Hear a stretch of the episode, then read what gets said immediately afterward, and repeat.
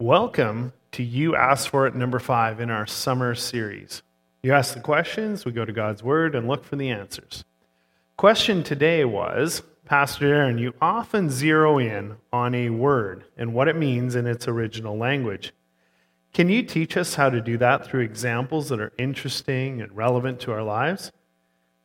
So let me get this straight show you how to do a word study on a Greek word that is captivating, exciting, and life changing. No problem. Would you like me to walk on water at the conclusion of the sermon as well? Okay, all kidding aside, words are indeed powerful. The full understanding and meaning of a word can and does profoundly change the direction of a person's life. Don't believe me? Think of the powerful change that happens to the son who has been working his whole life to try and win the approval of his father. Think of the power when the father realized and said, Son, I've always been proud of you and the man you become. One word, proud. And the change in the son will be profound. My mom and dad actually wrote me a card like that for Father's Day this year. Very impactful. The words we say to each other are indeed powerful, but stop and think about what the Bible actually is the true words of God Himself. Talk about powerful and alive. These words are profoundly life changing. All right, you ready to dive in and explore a couple key words? Our vision statement as a church is to love God, love others, and serve the world.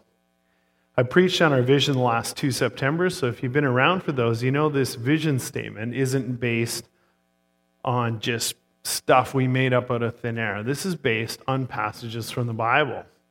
The idea of love God and love others comes in part from a scene in Matthew chapter 22 when an expert in the law attempts to trap Jesus. I'm going to start Matthew 22, verse 34. Hearing that Jesus had silenced the Sadducees, Pharisees got together. One of them, an expert in the law, tested him with this question Teacher, which is the greatest commandment in the law? Jesus replied, Love the Lord your God with all of your heart, with all of your soul, and with all of your mind. This is the first and greatest commandment. And the second is like it love your neighbor as yourself. All the law and the prophets hang on these two commandments. Now, when I read those verses with an eye to some words I would like to know more about, three instantly pop out at me probably do for you as well. We're told by Jesus, as he quotes the book of Deuteronomy, to love the Lord your God with all your heart, soul, and mind. So, what specifically do each of those words mean? How exactly would I look up those three words and find out the richer, fuller, and deeper sense of them so I can understand the command of Jesus better? Well, step one, we need to choose the verse. That's verse 37. That contains our three words. Then we have our three words heart, soul, and mind. Then we go to a free website. Anybody can do this anytime. It's called BibleGateway.com. And in the top left search box, you type in Matthew chapter 22. Then to the right, there's a drop down menu. That's the Mounce Reverse Interlinear New Testament. Obvious question what the heck is an interlinear? It simply means it puts the English on one line and the original Greek that it was written in directly above or below it so that you can correspond the English word and the Greek word.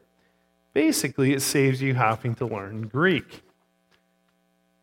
Then you go to the word you want. In our case, it's the word heart.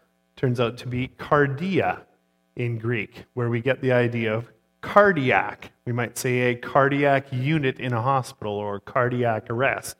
Simply the Greek word for heart. In this case, you click on that word, both the English and the Greek will be together. Click on that word, then scroll up to the top right. And magic, it has given you a summary of the Greek word. If you look at the last line, it says, See everywhere cardia appears in the New Testament. I've indicated the little red arrow. You click there, and then you get a summary. And this is what it says Heart, mind, it's the seat of thought or emotion. The heart was thought to be the seat of the inner self, composed of life, soul, mind, and spirit. Heart is similar in meaning to soul, but often the heart has a focus on thinking and understanding. So then I summarize that to be heart as the seat of physical, spiritual, and mental life, as center and source of our whole inner life, especially of love.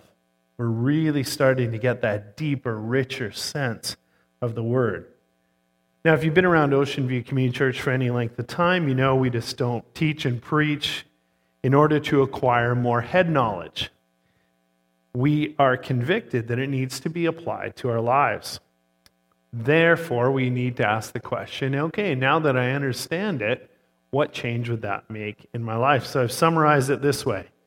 Therefore, to love God with all of your heart equals putting God as the seat or base of your physical life, your spiritual life, and your mental life. Put God as the center and source of your whole inner life, especially of your love. Wasn't that worth the effort?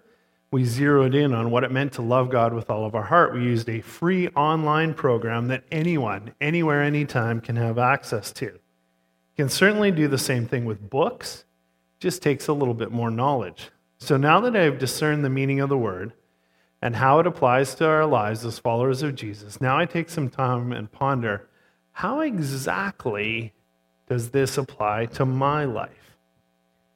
So, the first aspect is God the center of my physical life? That question has some practical implications. Let me start with God at the center of my physical life.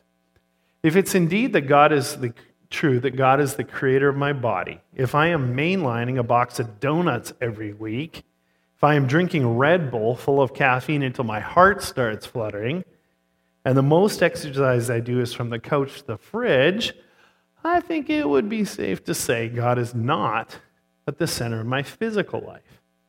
Okay, now let's switch the second aspect that we learned about the meaning of the word heart in our verse. God is the center of my spiritual life.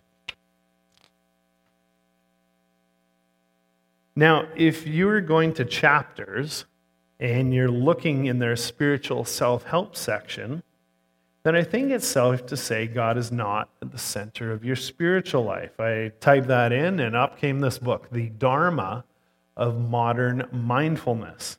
It's essentially a light form of Buddhism, stylized or, or adapted for rich North American people. And that's great if you're into that, but that is not putting the God, not is not putting the Christian faith at the center of your spirituality. Then we think about the idea that God is the center of our mental life. If your thoughts are obsessed with anger or revenge or lust or greed, again, I think it's safe to say God is not at the center of your mental life. I joked at the beginning of the sermon that doing a word study was not thrilling. But I hope you're seeing it actually is, and furthermore, it is something you can do yourself. My job as a pastor is to equip you with the tools and skills to grow spiritually. This is one tool for your tool belt. So, putting it all together, God at the center of my physical life ultimately means respecting his creation and caring for it. That's the positive that we should be striving after. Putting God at the center of my spiritual life means I don't follow the hot self help book at the moment but instead I build a relationship with God as He reveals Himself in the pages of the Bible. Putting God at the center of my mental life means I stop focusing on the bad, the anger, revenge, lust, and greed, and instead focus on God's attributes peace, justice, kindness, goodness, love. So, to summarize all that, we have discovered about what it means to love God with all of our heart, our cardia, means that body, spirit, and mind with God at the center. And that equals health and growth and vitality. Love God with all of your heart. Now we move to our second point love God with all of our soul. What does it truly mean to love God with all of our soul? Good question. Let's do our little routine we're learning. We go to BibleGateway.com. We type in Matthew 22 in the left box. We go to the drop down menu, choose Mounce Reverse Interlinear New Testament. And then we look down to verse 37, our verse, and we click on the word soul, which turns out to be the Greek word psuche. Once we've clicked on that, we scroll up to the top right. We see a summary. We go to the last line. Everywhere psuche appears in the New Testament, you click on that, and boom, you've got a summary. Here's what it says Life, soul, heart, mind, a person the immaterial and eternal part of the inner person, often meaning the animate self, which can be translated by the pronouns my soul equals I, myself. Now we've got something to work with. Therefore, to love God with all of your soul means choosing to accept Jesus as Savior and Lord is an eternal choice. Loving God with all our soul outlasts the life we will live on earth right now. It is loving God with the eternal part of us. That's a solid summary. Now, that is only part of the story. When we die, our soul goes to heaven and we are in the presence of God the Father, Son, and Holy Spirit. At some point in the future, Jesus is coming back, wrapping up history, and at that moment, we will all be resurrected. We don't stay a disembodied soul. It's a transformed body for sure that will last for all eternity, but it is in continuity with the one we have now. Jesus is our example, first one in all of history to be resurrected. People still knew who Jesus was. They could recognize him, but at the same time, that body had no limitations. He walked through a locked door, appeared in one place, and then instantly in another. All right, now that we've learned what that means, we apply it to ourselves. I love God with all of my heart, the seat of my emotions, my physical, spiritual, mental life right now. I love God with all of my soul. It's the eternal part of me first in heaven, but eventually resurrected in a new body. Bottom line, for all eternity, I don't stop loving God when I die, and He doesn't stop loving me. That is a very significant thought. And I think that takes a little bit of the anxiousness or fear away from people. The end of their lives lying in the hospital bed. Death is simply a doorway. Again, we don't stop loving God, and He doesn't stop loving us just because we die. That is a perspective changer. Now we come to our third and final word. We're going to love God with our minds. It's a powerful and brilliant three part strategy heart, soul, and mind. All right, by now we are getting the routine. But just to ensure the steps get cemented into our brains, here we go again. We go to BibleGateway.com. We type Matthew 22 into the left box. We go to the drop down menu. We choose, Mounce, Reverse, Interlinear. We go down to verse 37 and we find the word mind, which turns out in Greek to be dianoia. You click on that word, you go to the top right. There's the summary. You click on the last line. Everywhere, everywhere, dianoia appears in the New Testament, and you get the summary which is mind, thinking, understanding. This is a part of the inner person that thinks and processes information into understanding, including the making of choices, thought, intention, the mind, intellect. You know, critics and skeptics over the years have said, well, if you're going to become a Christian, you need to check your brain at the door. Christians don't think, they just blindly believe. Well, A, that's simply not true. And B, these very words of Jesus boldly command us to love God with all of our mind. When we purposely choose to glorify the God who made us with all of the intellect we've been given, all of the understanding, all of our informed decisions, look out, unbelieving world, because it cannot help but be impacted by such followers of Jesus. Many of you have seen the classic Mel Gibson film Braveheart. Early on in the movie, it portrays William Wallace as a child. His mother has already passed away, and his father dies in battle when he is 10. His uncle Argyle shows up to take care of him. Argyle's a learned man, and William Wallace doesn't. Uh, Uh, sorry, his uncle Argyle doesn't, or William Wallace doesn't realize it as a child, but his uncle is actually going to give him a far better education than he would have otherwise received. In the church service, we're watching two video clips. As you listen online, I'm simply going to summarize for them since you wouldn't get to see them. You can look them up on YouTube if you want. Essentially, Wallace picks up a sword, and his uncle takes the sword from his hand and he taps him on the forehead and he says, I'll teach you to use the sword, but first, I'm going to teach you to use this. And he taps him on the head. We have to love God with all of our minds. Many people choose not to use their minds to make this a better world. Some tragically don't use their God given intellect in ways that God tells us at all. They sit around thinking up computer viruses and new ways to steal your credit card information from a secure website, better ways to market pornography. Instead of using our brilliance for evil, Jesus calls us to use our minds for good. Use our, the power of our minds to love God.